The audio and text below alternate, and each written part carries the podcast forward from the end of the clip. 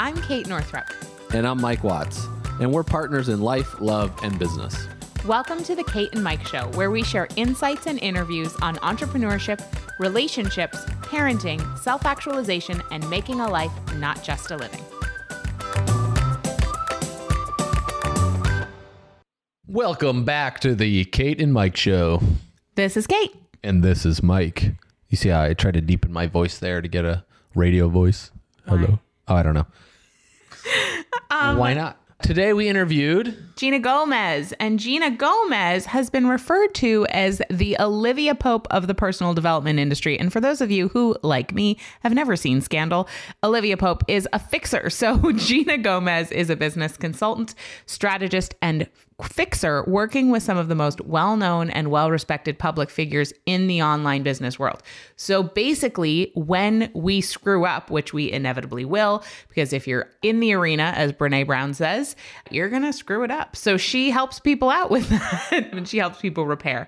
So after building a successful career in corporate America as a vice president of sales in the healthcare industry, she used her results oriented business philosophy, critical thinking, and knack for developing relationships to help others increase their profit by creating a business where everyone is and feels welcomed and included.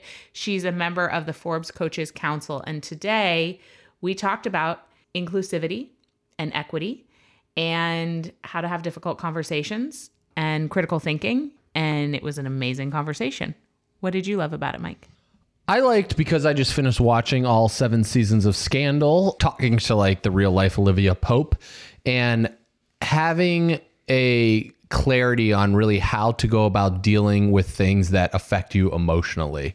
And she really gave a good outline to follow when things are triggering, especially in the news to these days, like every single day, every hour, there's something that's going on that is helping and triggering us emotionally and when to respond, when to chill and really reflect and and how to let things process and to know when's the time right for you to shine your light. And I just liked hearing how to like really look at your business. For those of you that actually have a business to look at your business that is established to make sure it's you're not just talking to one person right? You're the information that you're putting in the world is not offending other people and how to go about evaluating your own business model. What about you I really loved her take on how to navigate social media and also just sort of the intense conversation that's going on right now and the divisiveness going on and how to use the facts instead of our emotions to further the conversation instead of add fire to the fire as well as just she's just really wise and I asked her some, you know, silly questions, what felt silly in the moment, but I think if I have these questions, other people do as well. So You'll hear about some of my biggest fears about screwing up online, and I bet they're yours too. So enjoy the episode. Hello, Gina. Welcome. Hello, hello. Thanks for having me. Thanks for being Thanks for here. Coming. You know, we've been hearing amazing things about you for years, um, but more recently from Licia Morelli. She just says amazing things about you all the time. So, well, she's an amazing person. So, amazing person. We're super blessed to work with her.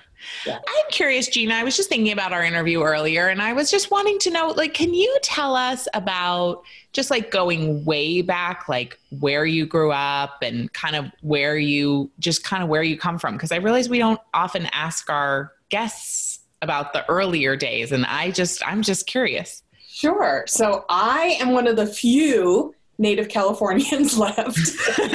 born and raised. I've traveled all over, but Southern California is still home.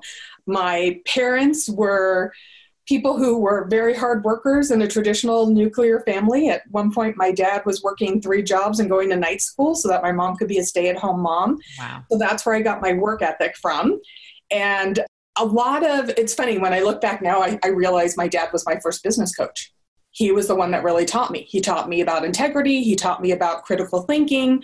There's a story I love to share with people because it's one of my favorite memories with my dad was when I was a little girl. I was about 6 7 years old and I was fascinated with my dad and being he was a court administrator. So he was always in these big fancy courtrooms and I would beg my mom after school, where most kids would go home and they'd watch cartoons and play with their friends. I would beg to go be at work with my dad.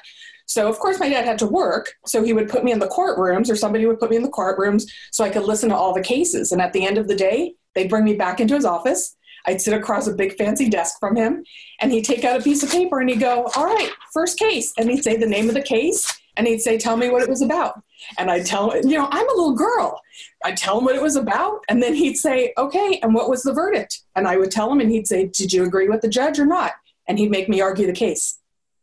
Wow. So because of it, it made me learn how to be very quick on my feet, but also how to ask questions to get to the heart of the matter. What I didn't realize was how I was using it throughout my life and how it became a big part of what I do now. Wow. That's yeah. So you mentioned critical thinking and how your dad taught you you know how to do that so can you define what critical thinking is and, sure. and really just tell us how that applies to our companies and sure. our lives really but i think in the simplest terms it's looking at both sides of the coin you know it's very easy and especially in mainstream media for us to look at one perspective and to trust that perspective. And then we go based on what other people say because we respect or admire them, but we don't necessarily do the homework to see if what's being said is accurate if it's true or if it's even real. So a lot of times what what I will do is and I'll just use news as an example is I you know I like certain channels I like what they're saying because they're in agreement with my belief system and what I believe and what I stand for. However, sometimes it's torture for me. I will watch the other side of what's being said and it's really hard for me to sit through. However, I find it really helpful to have that information. So when I'm having conversations with people who do believe, have different beliefs, I can have a conversation by taking out the emotion. And that's a big part of critical thinking. If we react with emotion, then we're fighting emotion to emotion. But if we get into the facts and we can pull out the emotion, then we can have a meaningful conversation. But it's hard to do, and it's a practice. Yeah. So, you know, I see a lot there's a lot of conversation about what's going on right now at the border. And even when we play this a couple weeks from now, I know it'll still be going on. So this will still be relevant.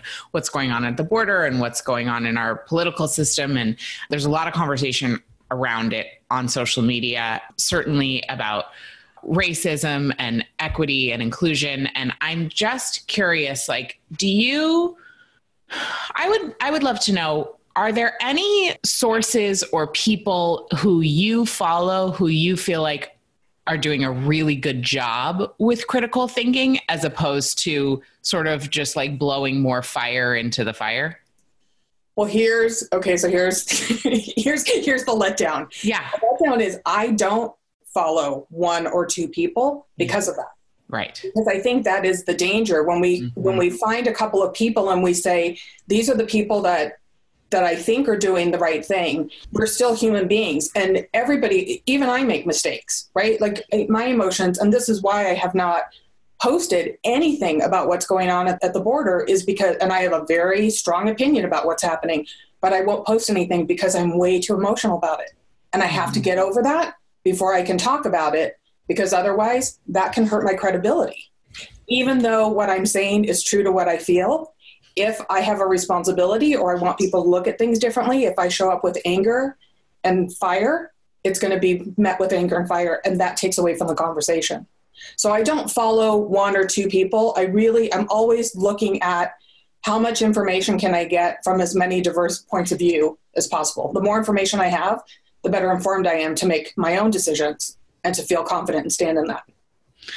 Okay, this is great. So I saw a woman who I follow who has a very large platform post that she had made the same choice as you to she was feeling incredibly triggered and emotional about the news headlines what was going on at the border with the separation of families and she wrote a post because she was having people ask her why she wasn't posting about it.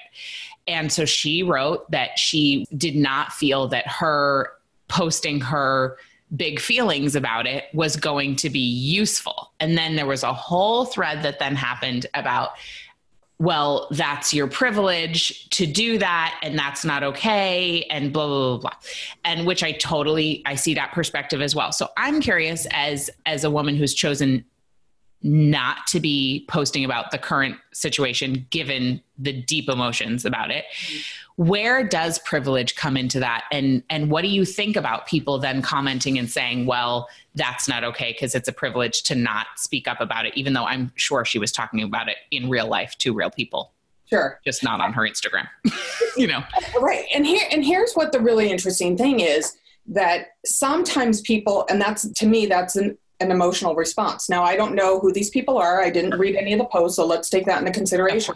However, I don't have white, I'm not privileged. I don't have white privilege. I have other privileges, but white privilege isn't one of them. Yep. So does that make me privileged because I choose a different way? And here's my feeling I'm not the best person to speak out on politics. I'm clear about that because I'm way too emotional and too opinionated. Yeah. So that is not something that I want to tie into my business. And I think that's what a lot of people need to take into consideration is being out in the forefront is great and it gives us lots of opportunities to further causes that are meaningful to us to represent people who are underrepresented. There's lots of benefits of being in the public eye but we also want to have you know take seriously the responsibility of being in the public eye.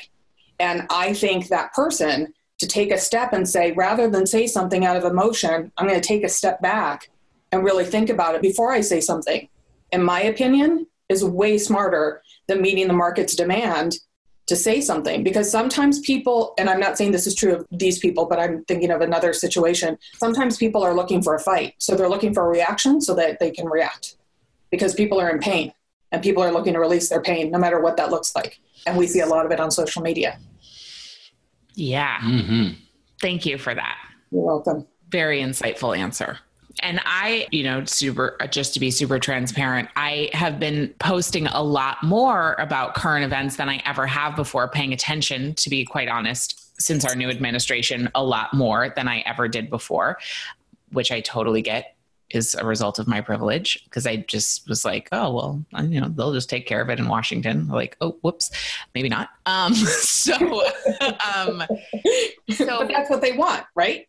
Uh, totally. Yeah, absolutely. Like, yeah, it's better for them if you're not paying attention.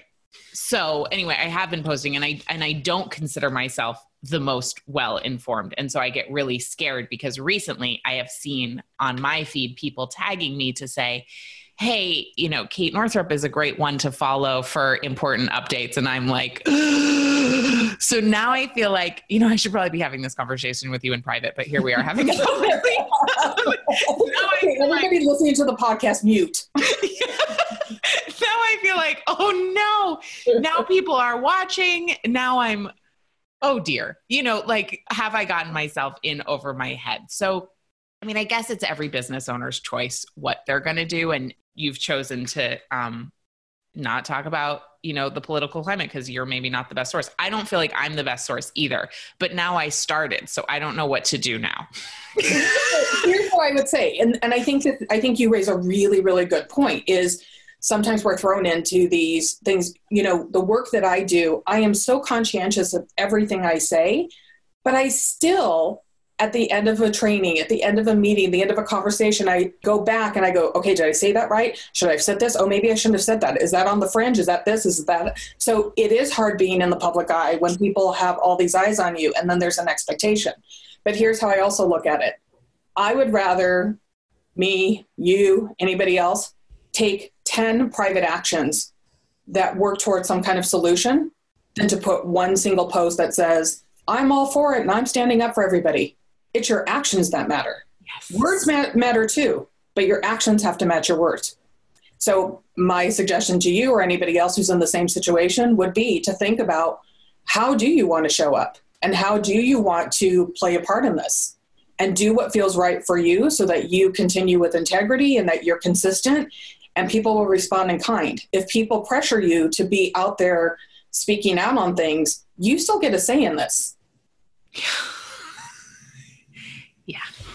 Yeah. Because there is right now what's happening is there has been now I just want to preface this by saying that I follow Luvvie Ajayi on on Instagram and she posted the most hysterical thing yesterday, which is that she went to her therapist talking about like how terrible things are in the world and how it's, you know, she can't sleep and da da da. And her therapist said, I, I need you to be on the internet less. it was really like I just wanted to say that I get that part of it is like I'm on maternity leave and I'm probably on my phone too much. So I'm just prefacing by that. But the second question, the actual, and Mike completely, he's shaking his head agree. yes, very much so. So the question is though, given the fact that I, I know that, there's been some calling out of people, you know, of the quote unquote love and light crowd that let's say, Hay House authors, let's say spiritual teachers, people in the personal growth industry, not taking a stand on issues of equity and inclusion. And I guess, I mean, I guess you just answered it. It's like that person's prerogative. You still get to choose what you put on your account whether yeah, yeah like can you However, talk to, speak to that? yeah, how to be relevant and i don't know. Yeah. i love that you brought this up because the word light has become a big big discussion in this industry. And i've seen posts i've seen articles i've seen you know social media things where people are talking about the use of it the word light is not a bad word However, some people have shown up in the way where they've made it sound like it's a bad word. When you're using the word light, if you're using it from a spiritual point of view, for the most part, people are looking about light as in the soul or feeling lighter or something related to spirit or God or whatever you, you know, you choose to call it. But when you have the word light or you say lighter is better, let's just use that, lighter is better, and then you have three images and the first person is a woman of color and the next two images are white people. That's when it put gets you into trouble. So we also have to take into consideration when people raise a complaint it's our job to look and see is the complaint real? Mm-hmm. are they accurate? Do they have a point? And i think that's what's really hard for a lot of the leaders that i've been working with is they know that they want everyone to feel included but it's also you know when you've worked really hard to build a business and you suddenly feel attacked the ego comes into play. Yeah. And that's the hardest thing is separating the ego. So what i often tell people is we're not looking to take away your voice. We're not looking to rebrand everything and change everything to meet the market's needs but we're looking at where they may have valid concerns and points. And sometimes people don't recognize that using something like lighter is better and those images, the impact that it has, because that's not how they're trained to think. And that's not how that just isn't part of their process. But when they work with someone like me or somebody else who does the same kind of work, there's an education that comes in and that's like, oh, now I understand. Because I, I have talked to people where the ego does come into play and we have to be able to work through that. Ego's great because it helps us in a lot of ways. It tells us things like yes you're crazy enough to build an empire but it's also great in the way that it tells you no you're not superman to jump off a 10 story building right? So there are good things and negative things about the ego but i also understand how it can play a part in what people are creating and the question around using things like love and light and how it affects mm-hmm. the community. But here's the other thing i'll say and then and then i'll stop is it's also our job as fans, followers, readers to also see if what is being said in the marketplace is accurate.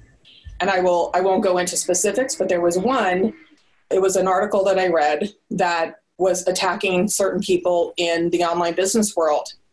And people went crazy over it, crazy over it. One of the paragraphs, there was a sentence that said, it flat out said, now none of this is based on facts, or I don't know, I don't know that any of this is true. And after that, I was like, well, then there's nothing left for me to read here. But that's part of our responsibility because as consumers, we should notice that. Yeah. That it's an opinion piece and nothing wrong with an opinion piece, but it totally changes the meaning. Mm-hmm. For sure. Yeah, for somebody to write straight up, this none of this is based on fact. I don't actually know if it's true. Whoa. And good for that person for owning that and stating that. But also see how many people there were this was, you know, a lot of people did not check that out. So we have a responsibility as consumers too. It's not just, it shouldn't just be on the leaders, it should be on all of us. I love that. Thank you. You're welcome. I, don't, I look at this kind of what we're talking about today as like an investigative reporter to a certain degree. Like based off of, I was listening to, I'm reading this book called Dark Money. I can't remember the woman's name who wrote it. It'll be in the show notes. Yeah, but she has investigated like the Koch brothers and where their money has funded in the political arena. And she did another one dur- during the George W. Bush torture era and like what really went on there. And so it wasn't where all of a sudden she found one fact and all and then just put it out online. It was like, here's the fact. It's like, no, she did the years of research of this stuff. Yeah. and then was like, okay, now I have enough information to with everything that I found is is legitimate that I can compile this into a book. I don't know. I just like that's what popped in my head when you were mm-hmm. talking about is not sharing right off the bat of like the emotion that can overtake us in the moment where it's like, okay, I remember Arnold Schwarzenegger when he tweeted back to Donald Trump. This was like when he was running and said it was about the Celebrity Apprentice ratings. Mm-hmm. And Arnold was like, Yeah, I read the tweet and then I went and chilled by the fireplace. I smoked a cigar. Nine hours later, it came to me what I should say. And then I tweeted it. And it was, I had to forget the whole thing, but I remember it was like really good. Right. And he was just like, Yeah, he's like, because if I react right in that moment, it's anger or it was an anger piece. And that creates the fight. That's what creates, and then we're not solving the problem right. or recognizing what's happening. And I think that I, I love that you brought this up because I think that's also an opportunity for us to take a beat and say, okay, so what's my intention? Is my intention to have a meaningful conversation or to be heard or to state something that matters to me? Or is my meaning, is my intention to release some anger and some emotion? There's nothing wrong with having emotions. It's how we use them to make a point that makes a difference, right? Like, what do we want our impact to be? If my impact is to make somebody feel bad by telling them they're a jerk and to go f off that's probably going to make me feel good for about 30 seconds and then make me feel horrible for the next 30 days. Mm. right? But if i stop and take a beat and then say look this is where i feel let down. I was angry but this is what i want you to understand and this is why. That's very different. I want to back up to kind of what kate started this off. If somebody like ran into you on the street and was like gina what do you do like, what's your response? I would say that I'm a business strategist and consultant, and I this makes me laugh every time I say it, but it's true because I hear it frequently. A lot of times I'm called the Olivia Pope of the online business world because that's usually when I get the phone call. It's, you know, it's not like, hey, so I was thinking about this thing and wanted to see what you think. It's usually a call at five in the morning, is, you know, 10 o'clock at night. That's like, something's going down. Can you help us out? and then I, you know, and then I do. What's the it's amazing number one rule in a crisis? Oh, number one rule in a crisis is to get all the facts before you react. You got to get, you have to find out everything that's going on. And what will happen is when you talk to the first person that tells you something that's going on, they're going to tell you their experience, right? They're going to share their experience, but their experience may not be an objective experience because it's their experience. So it's really important to collect all the information, but to also diffuse the situation. Once you know what's going on, is you have to take care of the immediate fires. It's just like containing a wildfire. You've got to contain it before you can get it, you know, you have to get it under control before you can start to do something about it. Cool. Olivia Pope would say to recognize that there is a that you're actually in a crisis. Yes, that is true. that is helpful. Usually, by the time they call me, getting a call, they're aware. I know. yeah.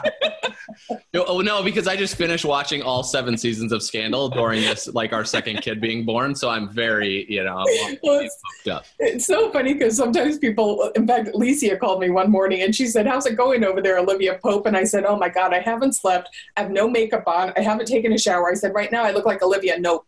oh my goodness. How did you get started? Like, how did That's you? That's the question I was. Oh, look at that. So it's like, how did you recognize, like, oh, this is what I, this is what I'm good at. Like, what happened in your life that led down this path besides just sitting in a courtroom with your dad? And oh, that's a of- great question. I used to get hired. I, I worked in corporate America for many, many years and started out in an entry level position which was the best education for me. I mean, I went to school and all those other things, but this was the best education because I started from the ground up, which meant that I had to learn every aspect of the business to figure out what I wanted to do. Because when you're starting out, you know, as a clerk typist, you don't know if you want to be in marketing, you don't know if you want to be in operations, what you want to do.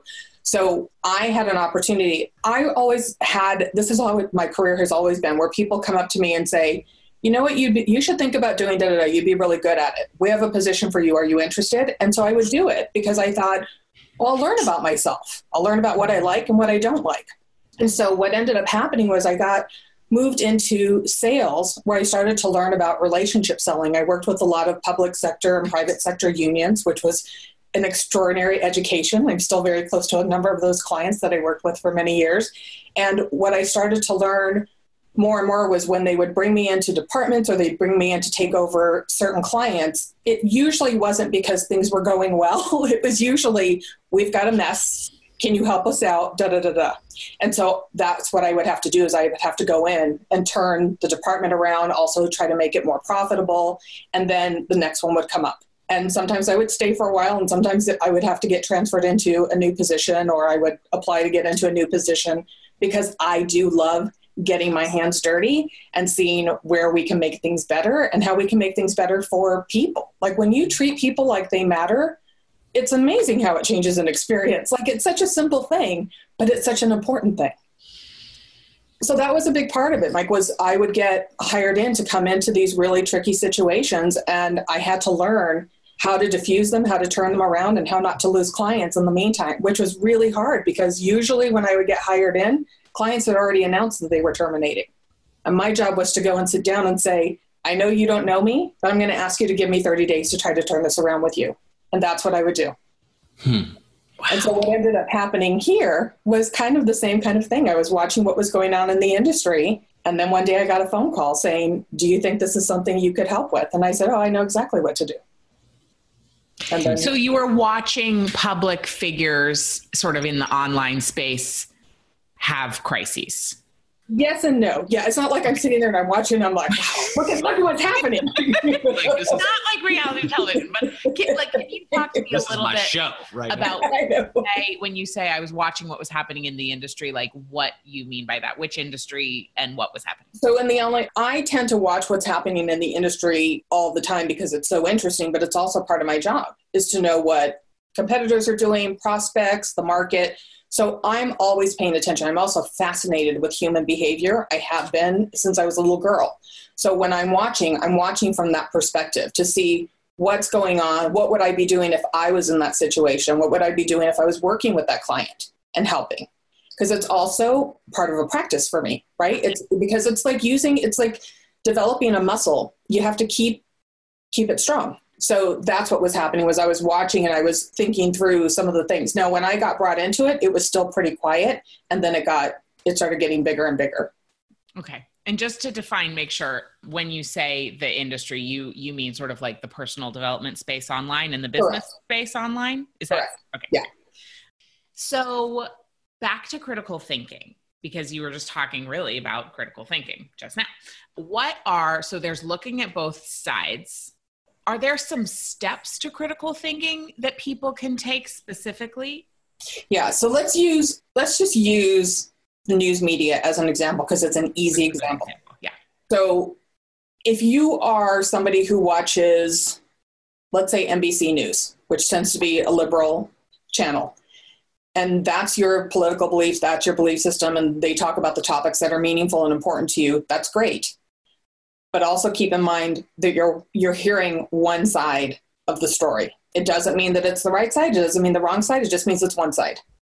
So that means if you're going to spend an hour watching NBC News, it would probably be wise to spend an hour watching Fox News or another conservative channel. And that, for a lot of people, just like if somebody watches Fox News, they're not going to want to watch NBC. So I want to be clear that it's on both sides. But what will happen is when you can look at both sides, like both ends of the spectrum, that's when you can look and see where are things similar, where are things different, but also, and this is the critical, critical piece, and I can't stress this enough, you've got to get to the facts. Because if you're only paying attention to the emotion, then you're only going to respond with emotion. Because one of the things that I do whenever I'm talking about like how to have hard conversations, that's one of the first things I say is you got to get one, you got to get clear on your intention.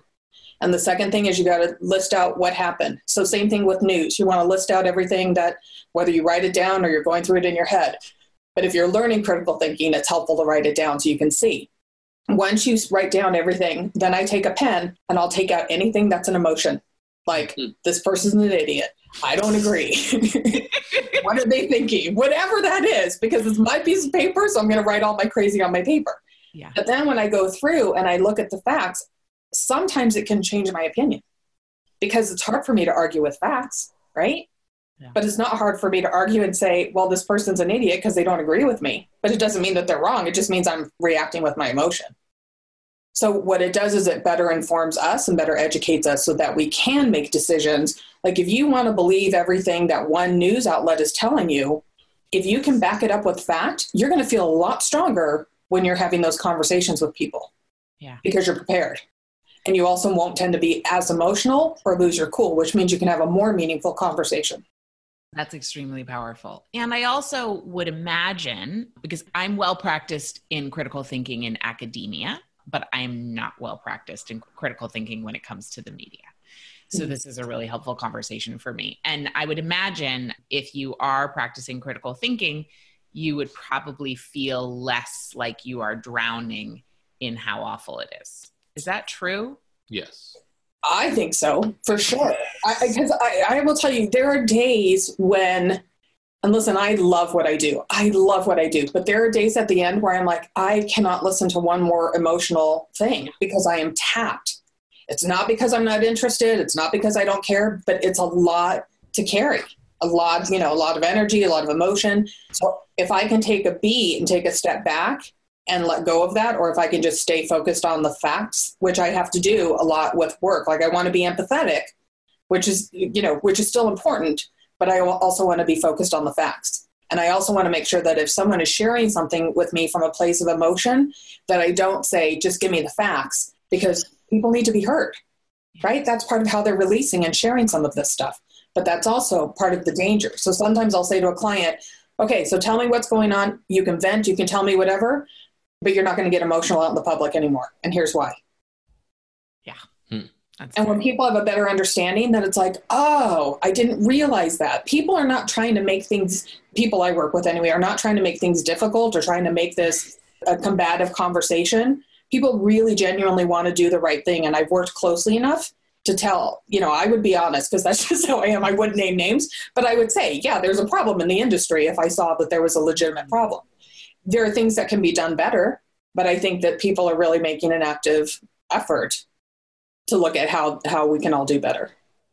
And I think that's the start of the conversation. Well, yeah, I mean, it's the willingness, right? Mm-hmm. To even say there is a problem here and and I can do better and I want to do better. How do you with with this level of pressure and urgency in what you do, how do you take care of yourself? that's an excellent question and very rude of you to ask. well, knowing that all of us could all do better taking care of ourselves, I guess I would just say like what are a few of the things not assuming I, I can't assume that any of us are really taking optimal care of ourselves i'm not but you know we, we do I- our best, right? it's so funny that you asked this because recently I had somebody who was kind enough to offer to give me a reading. And I wasn't asking things like, Am I going to be a millionaire? Am I going to have a house on the beach? I was like, Am I going to get a vacation anytime soon? Like that was my that was my big question.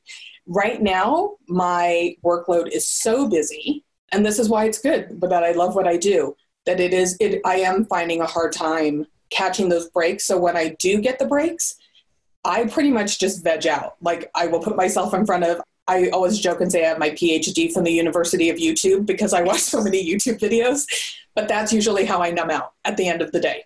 We can talk. It- like mike well, now see, now I'm going to start sending you some good videos. We should trade videos. are you like a funny cat video person or like Oh no, no, no! I'm obsessed with late night talk shows. Oh. Obsessed. okay cool Yeah, What- anything that's funny or comedic. I love smart, smart people, and Yeah. what I find is people who are funny are exceptionally smart. absolutely It's true. did you watch the hannah gadsby special the nanette special on netflix No, but I just put it in my queue. I was going to watch it over the weekend, didn't have time. yeah talk about a smart woman you're gonna be blown away Oh, good, good. that another time. Yeah. So okay, so you veg out and and watch YouTube videos. Yeah, YouTube videos, sometimes Netflix. What you know, it's usually for me. It's usually TV. I'm a very visual person. Or the other thing I'll do is usually this is my ritual. At the end of the day, I turn off everything electronic and I will sit and stare at a wall for a little while and just listen to music. Hmm. And then I'll go into okay, I'm ready. I'm ready to see people again. And then I go That. into YouTube.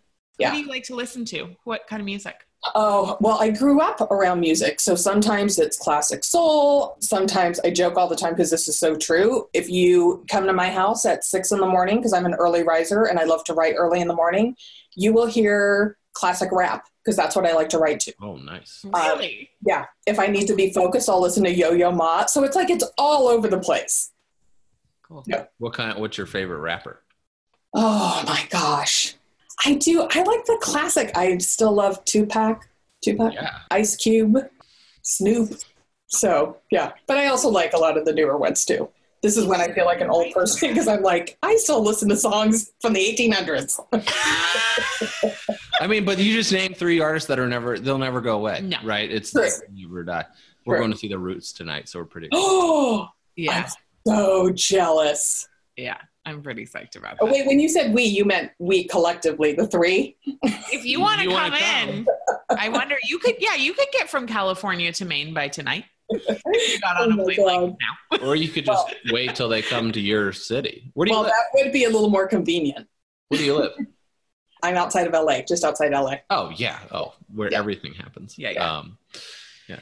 Go ahead. Well, I was just going to ask, what do you see as okay? So I definitely want to talk about difficult conversations, but I want to ask one more question about sort of this topic we were on before. What do you see as some of the biggest mistakes that people are making in the online space that are causing harm that they don't mean to be causing?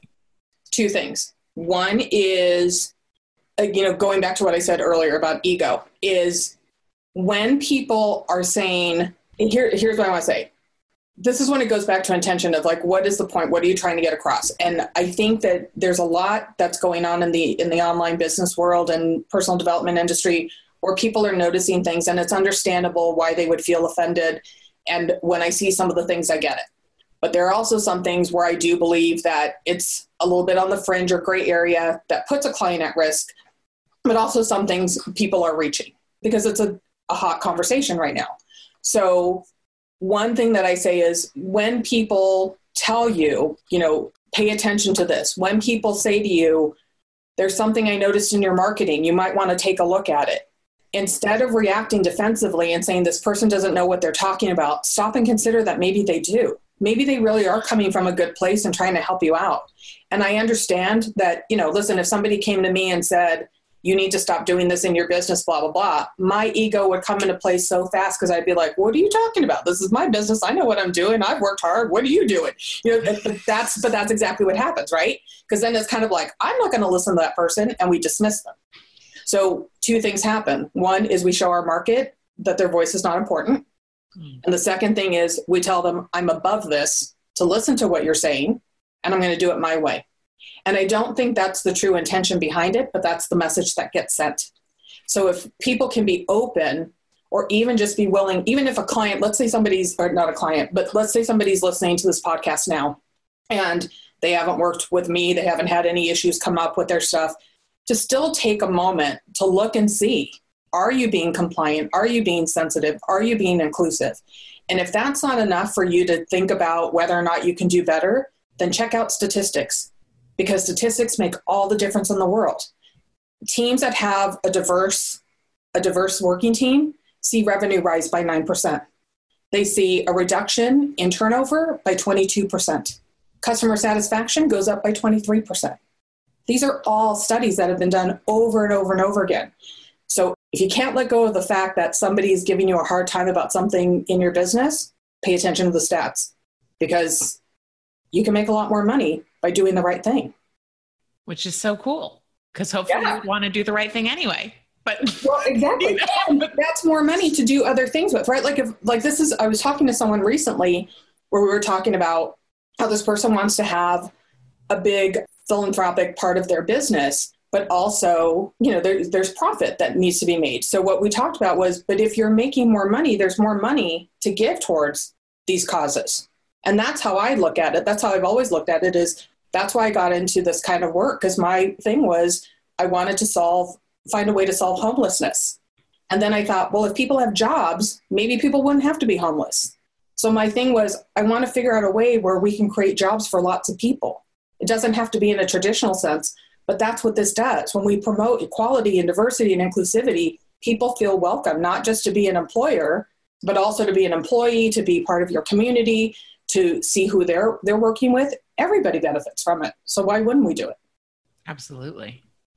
So now you are holding these trainings about equity and inclusion with companies at this point. So what are some of the things that you see that we can do, you know, just like because we do have a lot of business owners who listen, obviously. What are a couple of things that we could do to sort of give our own companies a self audit to say, okay, where am I not being inclusive or how could I do better? Where a couple of areas? So here are a couple things. One is I would say if you're a business owner, look at if you work with a team, look at your team and look and see does everybody look the same? Does everybody look different? Because a lot of times when I'm working with a team, I will notice I'm usually the darkest skinned person and I'm not super dark. so, but but I notice it. Now, does it offend me? Not necessarily, but that's not how I show up. Now, if somebody said something like, "Oh, I would never hire a Mexican," that would be a very different response, right? That's a different conversation. exactly. So, so that's one thing is to look, you know, look within and look at your team. The second thing is to look at your marketing materials. Look and see what are you saying? Are you using things like the word light? And what are the images that you're using? Are you using images that could be misinterpreted or could be taken as offensive? And if you're not sure, for the love of God, set up a focus group and ask people. I mean, if you really, and people may tell you things you don't want to hear, and that's, you know, it's hard because we're vulnerable and we care about the work we do.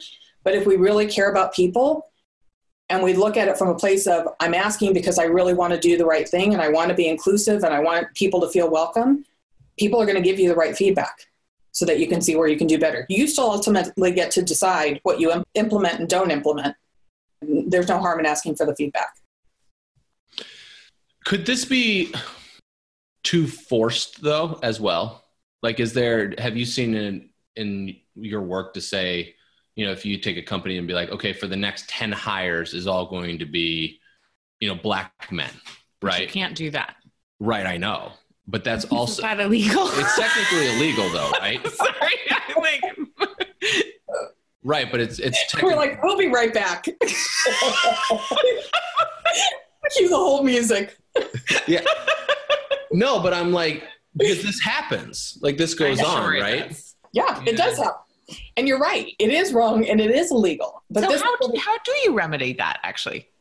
well, yeah, you hire laughing well, Oh, it's, a good, well, it's because your example was so extreme. well, you want to hire qualified people, right? So, Right. So the point is, when you're posting for a new position or you're looking for a new position, open it up to lots of different people, but still choose the best qualified candidate. I remember being being younger. And when affirmative action was like, you know, it was a big, big thing. And I remember thinking, well, I don't want to be hired because of the color of my skin because I'm filling a quota. I want to be hired because I'm good at what I do. That's So- I was trying to ask that question, but you're that was way better what you said. That's why she's the professional. oh, there are lots of things I say that are that's very unprofessional. I just like to do them with Say the them. recording buttons off. yeah, you can say them when we're out to dinner together in Southern California. Okay, sorry to interrupt. Go ahead. No, I mean that's that's pretty much it. Is you know if you're clear about what the qualifications are, what the experience is, and you open it up and you say we are you know we're an inclusive company and we hire the best candidates, then you're opening it up to lots of different people, but you still hire the best qualified candidate. Now that's also an opportunity for us to look and say, okay, is it the person of color or is it the white person, as an example, who's the most qualified? And if it's neck and neck, that's when stuff can come up. But it's also a great opportunity to look and see, okay, so what decision do I want to make? What has historically been my decision? And do I want to make a, a different choice? Absolutely. Hmm. Thanks. That was a good question, Mike. I liked how you asked it because because you have to go to extreme sometimes to prove a point. So when it comes to Trying to keep everybody just make sure they're paying attention. You know? No, and I, I think that's such a great point that you just said. Like, one of the biggest problems is having a, a team that just all looks the same. I think that's really important. Now, when it comes to having difficult conversations, because that's obviously very much connected to critical thinking and, and what we're talking about and divisiveness. And let's say you have a family member who has a very different viewpoint on immigration, let's say, mm-hmm. as an example. And you do want to, like, I struggle. I'm just going to be really transparent. I struggle because there are things that I emotionally do believe, right? It is an mm-hmm. emotional belief, and I don't have as many facts. So I guess when you're having these conversations especially with friends and family people where that you are really close to them and especially with your family they're going to trigger you anyway having nothing to do with your political beliefs so how do you have those difficult conversations because i do believe it's important to be talking about real things that matter not just like you know the latest sale at tj maxx or whatever um, within the within the people that we love dearly to talk about things that matter but it's hard so when you disagree. It's really hard, or when it's like you've offended me, or, or something like that. So, let's talk about having difficult conversations and some framework for doing that. Sure. So, I find that when I want to have a difficult conversation with someone, it's easier for me to get everything out on paper so that I can release all that emotion. And then that's when I go back and, like I said, I start with what is my intention? Is my intention to have a meaningful conversation? Is my intention to walk away with our relationship still intact? is my intention to get a point across? What is it? And then I go into, you know, what is it that I want to be part of these conversations or what are the topics and what are the points that I want to make? But then that's when I go in and I take out the emotion. What I find though is a lot of times people don't know where to start or how to start because it's so uncomfortable. So what I always tell people is if you don't know where to start, think about how you would want someone to deliver the same conversation or the same message to you. And that shifts how we start that conversation. But I'm always clear also about stating my intention in the very beginning so that people know I'm not looking, I'm not coming in to have an argument or debate, but here's what I'm I'm looking what my intention is and then I'll ask, what's your intention? What would you like to get out of this? Because it also sets the ground rules. And when people are in agreement and set the expectations up front, that's when you can have a meaningful conversation. It's when we don't share expectations or set those expectations, that's usually when relationships and conversations fall apart because someone's expectations weren't met, whether they were shared or not. So if we can get around that or by by being clear up front, then we can have a more meaningful conversation. It does not mean that is going to be very an emotional and it's like, let me just pull out fact number seven. It doesn't work that way, right? And so it can still get heated, but that's also where we have an opportunity and a responsibility to check ourselves and how we're showing up. Is this in alignment with what the original intention was? Was this part of the expectations? Like, I'm going to be calm and respectful, but about halfway through, or sometime if you say something that pisses me off, I'm going to go for the jugular. That's not in line with your intention if you said, I want to keep our relationship intact. So it also holds some accountability on both sides. That's great. I think that is really powerful. And the, the question about how would you want to be approached about this is really is really important. But the one my one caveat is if your intention is to have a conversation with someone who's not ready to have a conversation or someone who is completely emotional, I have someone in my family who has very, very strong political beliefs that are the opposite end of the spectrum of mine. I respect him as, as a family member, but we cannot have these conversations because for me, I can't have a meaningful conversation with someone who's not willing to listen because they are so so grounded in their own beliefs. And you just have to take that into consideration. Some people will not be open, but that's where you have an opportunity to say, are you open to having a conversation? Right. And if they say no, then you get a choice. Yeah, I, you know, just that feels really great to say to somebody, you know, would you be willing to have a conversation about this or would you be open to hearing a different perspective? Can be maybe could that be like a way of inviting it to to test the water to see if Absolutely. I had this happen about a year ago with a friend of mine who it was right after the protests and the, the riots had happened in was it North Carolina about a year ago. Yeah. And really good friend of mine said, hey, can I have a conversation with you about race? this is fair, fair skinned friend, blonde, blonde hair. And I'm like, oh my God, this is going to be bad. One of two things is going to happen. We're either going to be able to have a great but a hard conversation, or this is going to be the end of our friendship. And I was terrified to have the conversation because I didn't know what was going to come from it. But what ended up happening was we were able to talk through a lot of things to hear both perspectives, but also to look at some of the factual things to support our perspectives. And because of it, it brought us so much closer together where now we can have more of those conversations and they go pretty deep and they can be pretty uncomfortable. But I also have friends who are other, you know, women, men, people of color, where we also have these hard conversations. Because even though I can identify as a woman of color, I can't identify with every color and what every person goes through. I can only go through, even people in my own race. I have my own experience, just like they have their own experience. Yeah. So I think if we can come from a place of, are you open to having the conversation? We can have a conversation. If that person says yes, but it's also up to us if it starts to go off the rails to also say, you know what, it's clear this isn't a good time. And before things get out of hand, why don't we stop now? Yeah. And you may or may not revisit it later. Right. And to know that it's not you know, I, I, think when it comes to, let's say, a conversation around racism or homophobia or Islamophobia or all of the phobias isms, I don't know, is it even okay to say that? Yeah. Okay.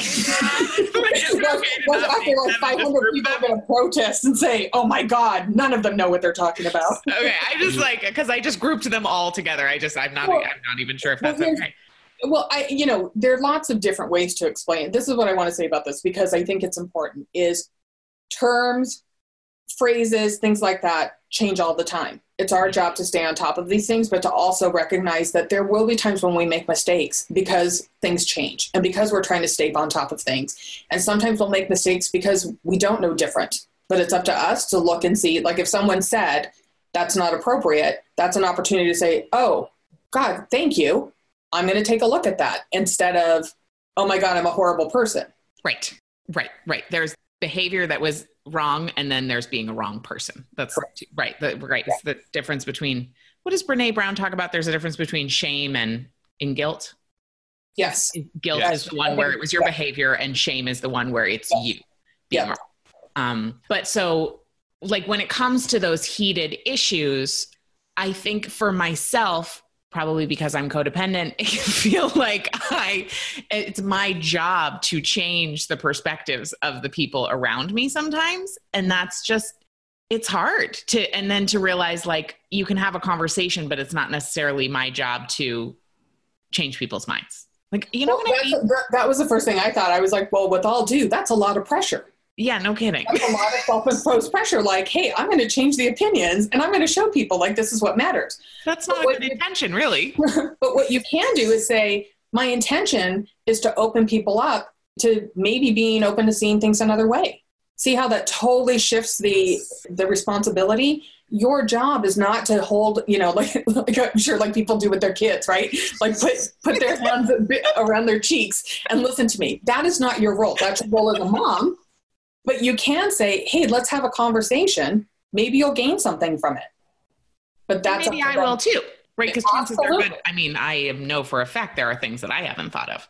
I think, but I think that's true for all of us, no matter what our situation is. Like, you know, like I said before, I have my own experiences that are different from other people who may have had a similar upbringing, regardless of skin, status, things like that. We all have our own experiences it's up to us to be responsible, to be compassionate, to be respectful, and to be inclusive, and all those other things. But if we're human beings, there will always be times when we can do better, we'll make a mistake. It's up to us to decide what we're going to do with that. That's what makes the difference, not whether or not we had an image that was perceived as racist or offensive. That is a problem. I don't want to make it sound like it's not a problem. But what happens after that, that's the critical piece. That's the piece. Yep. Yeah, it's how to how we it's it's the same like I feel like it's like there's when you talk to me like it just does a I'm talking to Kate now for those of you listening, but like our relationship disagreements or things that we've had to work through to communicate better, right?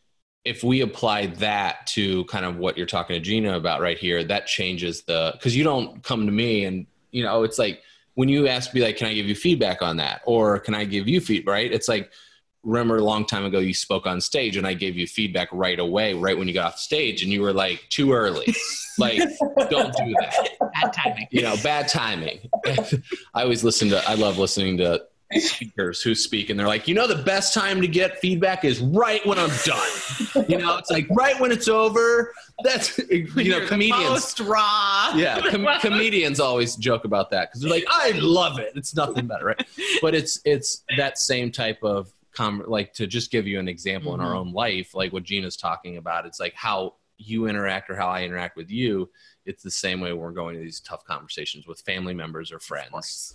Um, Yeah. And I do use this with personal conversations as well. Or it's not, listen, it's not fun for anybody to have a difficult conversation, whether you're the person initiating it or you're the person on the receiving end. And that's why I think if we can start by being clear about what the intention is, it can diffuse a lot of those nerves. To be like, oh, oh, good. You want to have a meaningful conversation too? You respect me and want to make sure our relationship is still intact at the end? That makes this feel a lot better. No, it's a much different approach. If I come up to Gina and be like, "You said something stupid," you know, instead of like, "Hey, could I give you feedback on what you just said five minutes ago?" And you're like, "Oh yeah, sure, No.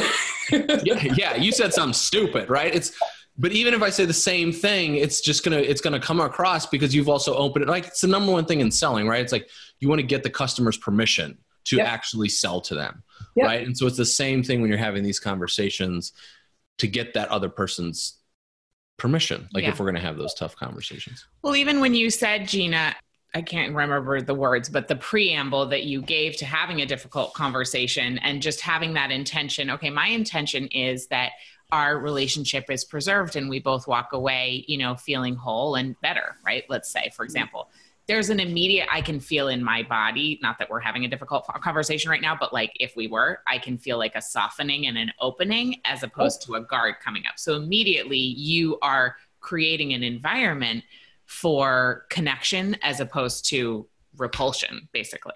Right. And the other thing is when someone says, you know, can we have this conversation? Or, you know, let's say Mike says, can I give you some feedback?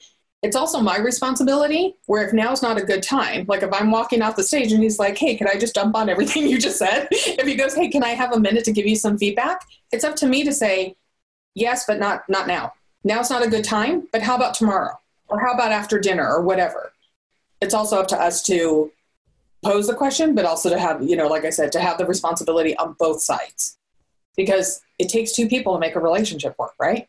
It does. So we have to have ownership on both sides. Absolutely. Hmm. So, is there anything else that you want to add before or ask before Gina tells us where we can connect with her amazing work? No, I think we covered a lot. We Unless did. there's anything else that you think we should know.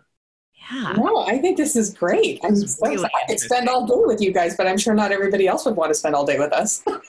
I think they probably would. but you have you Well, have you have some fixing to do. Let me. I'll. I'll. Yeah. I'll ask a question. Okay. So there's a lot of. I just say in, in the world. I'll start out with like Tracee Ellis Ross said in a TED talk she did recently. Uh-huh. She was talking. Did you see this? I did. Yeah. She did a quote where it was like, it's not, she was talking about, I forget the whole thing. I just remember this one statement, but it was about, it's not our job as her, as a, as a woman to fix bad behavior by men. It's men's job to fix bad behavior. Right. So like when I think of the time that we're in right now, it's, I'm not able to think of what it's, you know, I can, through your lens or through Kate's lens, what it would be like to be a white woman, right? And to experience, or just a woman in general, what her experience is. But I can understand what it's like to be Mike Watts, who grew up in Indiana, which was predominantly like a white man, what my experience has been. So, in the time that we're going through now, like I feel there's like toxic masculinity is a problem. And that's something that I can help with, right? Mhm. So, and I know there's a lot of people that are charged up by what's going on in the news and then what we're seeing. And so it's like, I think a lot of the conversation that happens, what I'm seeing a lot is like, where do we start? Right? Because if I start to start educating myself on what it's like to be a Mexican man and a Mexican woman, and then all of a sudden like a black man growing up in Baltimore or growing up in Seattle and, and, and I watched the Rachel Dolezal documentary that was on Netflix about the woman in Seattle and her experience. And like people were just, you know, and she's like, it was so crazy. Like to, her mindset was like, this, I am a black woman, you know, and this is my experience. And it's just like what people's have perceptions are experience. it's like I guess my question to you would be where would you recommend that people as they're going through this personally, right? And then their businesses, you know, from a business perspective, you said like look at your team, look at what you're doing, look at the images you're putting out. But I'd say even and then from a family perspective, it's like start those conversations. But like personally, like how does somebody navigate this as they're kind of all these emotions are coming up when everything's hitting like every week it's something new right every week there's something else that's triggering multiple people across the board right right and, and you know if you're in the news now's a great time to be in media right because there's always something there's always something to report on and an hour later there'll be something new to report on yeah and i think you raise a great a great great question because there's always something new to report on sometimes it can be really hard to keep up with everything and that can feel overwhelming and then people get apathetic because it feels so overwhelming and then inaction takes place, right? There's an inability to take action. So, my suggestion would be to look at what areas or what topics either draw you in the most, fire you up the most, that you see in your own experiences, in your own waking life, and start there. Start learning about it. You know, when I think about like a huge cause for me is the Me Too movement because I grew up with a mom who would drag me to it's kind of funny when you hear my backstory who would drag me to gloria steinem marches when i didn't even know who gloria steinem was. I was like this five year old kid with you know these signs with my mom. Like i didn't know what it meant but i knew it was important. So it's become such a big part of my life that naturally i'm very interested in it. So i stay on top of it and stay curious so that i can understand not just what's being said from a woman's point of view but also how it's landing on men some who have participated and some who have just who have been observing and some who have been in denial. Like there's all these different layers right? So i think that if we can look at it from the point of view of i'm going to absorb and learn what i can but also know that there's not just one way to see it that's what makes the difference. It's when we get so tunnel vision and a lot of it is because we are a society that has become everything is instantaneous. It's like i have 30 seconds to figure out what my opinion is on this because i got to get to the next thing but that's also so irresponsible when we take that approach. So I would say, you know, like make an active decision to invest in some time to do the research and find what draws you in. Hmm. Yeah, and I I just for myself it's been also doing the work on myself. Absolutely. Right? Has been the Absolutely. most as I'm healing the lineage of men in the Watts family, right? It's like well, I'm not trying to fix anybody that's came before me, but like just recognizing how I ended up here and then also healing myself has allowed that to get clear, I guess I could say. Because it was like Kate and I had this conversation. I said, well, as long as like it's we can't be damaged and then trying to fix the world when we're damaged at home. You know, it's like we gotta heal this piece. Right. It's like giving birth to a human is a big deal. So it's like, you know, yes, it is. she's like, I want to go to the border in Texas, and I'm like, well, you know, it might not be a good good time, right? It's like, it's just like to make sure because it, it, it's yeah. So it's the more I've helped for me, it's like to recognize that opens up all of these channels that allows this learning to take place. And you raised something really significant, and I want to make sure that we take a, a moment to address it. Is is yes, looking at where not just where we can do better, but how we've participated. That's part of the hard conversations too, is taking responsibility for how we've participated in some of the things that we've said or believed. Like if we're having a conversation with someone, we say, Well, you always blah, blah, blah, blah, blah. Okay, well, first of all, is it always? And secondly, how have I participated in that dynamic? So the same thing if we're using the Me Too movement, because that's what we were talking about. When that started becoming more in the forefront, it really it made me super uncomfortable. I was very strong and grounded in my thoughts and opinions and my experiences but i also had to stop and look and see okay were there things that i could have done differently? Were there things that i could have done better? I've always been the big mouth who was always reporting people because wrong was wrong. I wasn't running around like taking notes but if something was wrong i was the one who would speak up. And a lot of times companies will say we don't want to deal with it. We don't want the lawsuit. We don't want the this. We don't want the that. And I was raised in a family where wrong is wrong and right is right. And so that's why I tend to have a big mouth when it comes to stuff like that. But also looking at where's our responsibility? Where have we contributed and how have we contributed? And then what do we do with that information? How do we make improvements? Hmm. So thank you for bringing that up. Thank you for answering the question. Mm-hmm. Yeah, such a good conversation. Thank you so much for being here. and for Thank sharing your you. wisdom. This was this was super helpful. And thank you for asking, I mean answering my personal questions because You're very welcome. I would imagine other people listening have the same questions, which is why I throw myself out there like that. So thank you. Where can people connect with what you're doing? They can find me at ginagomez.com, and that's where all my good info is. Amazing. Amazing. Well, thank you for being here with us. It's such a pleasure. And I look forward to getting to know you better. Thanks, likewise. Thanks so much for the time. Thank you. Ever feel like you're constantly doing things but aren't able to carve out the time or energy for the things that really matter to you? Mike and I want to share our top five tools for making a life, not just a living. To learn what they are, go to katenorthrup.com forward slash tools. See you on the next episode.